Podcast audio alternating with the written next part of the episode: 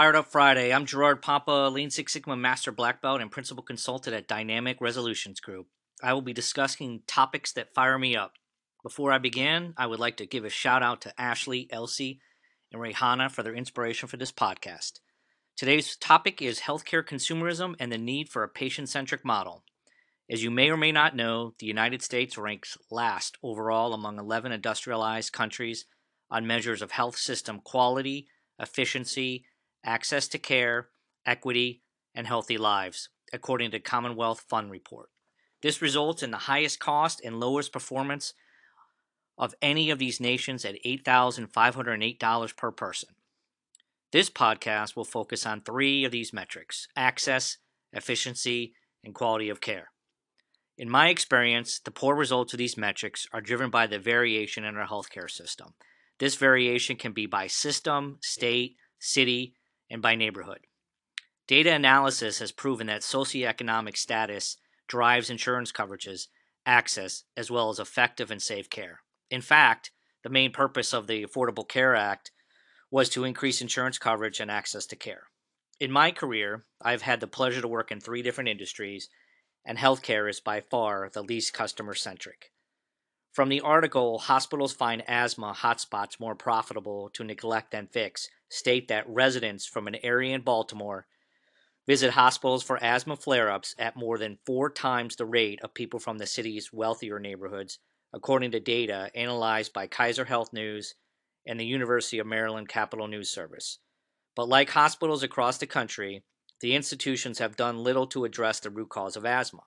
The perverse incentives of the healthcare payment system have long made it more lucrative to treat severe, dangerous asthma attacks than to prevent them.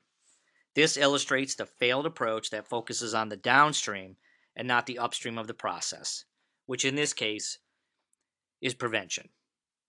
By the way, this continued cycle adds to everyone's cost, especially since they are most likely visiting the emergency department several times a year. Another example that highlights this issue is from the article, "American Kids Are 70% More Likely to Die Before Adulthood Than Kids in Other Countries." Research published in the journal Health Affairs shows the United States lags far behind peer countries on child health outcomes. It estimates that since 1961, America's poor performance accounts for more than 600,000 excess child deaths. Deaths that wouldn't have happened if these kids were born into other wealthy countries. The authors argue that some of this most likely has to do with America's fragmented healthcare system. For example, a new mother may go without health insurance before becoming pregnant, when she would usually qualify for Medicaid, and that could lead to untreated health issues ultimately affecting the child. If we move to efficiency, specifically unnecessary tests and procedures, I have referenced the article, "How Unnecessary Tests, Scans, Procedures, and Surgeries Are Affecting Your Patient." American doctors routinely prescribe medical treatments that are not based on sound science. The delivery of useless or low-value services should concern anyone who cares about improving the quality, safety, and cost-effectiveness of medical care. Estimates vary about what fraction of the treatments provided to patients is supported by adequate evidence, but some reviews place the figure at half. Let this sink in for a sec. A science-based practice has been found not to use science. That's pretty scary. One study found that overtreatment added between $158 and $226 billion to healthcare spending in 2011. That's a billion with a B, as in boy. Once a treatment becomes popular, it's hard to dislodge. Several surgeries that were found ineffective continue to be performed despite being refuted in research. Some physicians have pushed back because they are sensitive to being second-guessed, and the art of the profession play a large role. Personally, I have always been fascinated as a consumer and a patient on how much we assume takes place in our healthcare system. Evidence-based medicine would seem to be a sure thing, but that has been proven not to be the case all the time. This is a perfect segue into my next point. How frequently would you think clinicians wash their hands? Take a moment and shout out the answer. Numbers have ranged as low as 30 to 50% in some healthcare systems, another metric that has wide variation. Washing your hands has proven to be inconsistent in practice, a practice taught at a very early age, mind you. Imagine a restaurant posting a sign stating that they wash their vegetables 30 to 50% of the time. How would you feel? As you're digesting this information, no pun intended, you should be startled, if not stupefied, by the severity and frequency that this occurs. I've had many conversations with colleagues over the years on how little people know and realize that is taking place daily in healthcare. We are really only one step away from bloodletting. With all the technology and advancements, we have not conquered washing our hands or embracing evidence-based medicine. With everything I've reviewed up to this point, it is important to note that these are system failures, not necessarily personnel. Although you could argue it becomes a matter of personal responsibility and accountability, I would argue through countless hours of observation, research, and experience, healthcare has failed to implement process and structure to support the delivery of these metrics. A quote from Barbara Balick from the commonfire.com states, "If employees are not doing their best, then we have not created the environment for them to do their best." By now you should be asking yourself, how does consumerism fit in this picture and how can it positively affect these metrics? From the article, How Real is Healthcare Consumerism? Consumerism has been making inroads into the healthcare industry for at least a decade, with patients increasingly acting like consumers who have a choice in their healthcare options, trying to make the best decisions for quality and cost, just as they do with any other commodity. However, there are limits to how much patients can play the savvy consumer.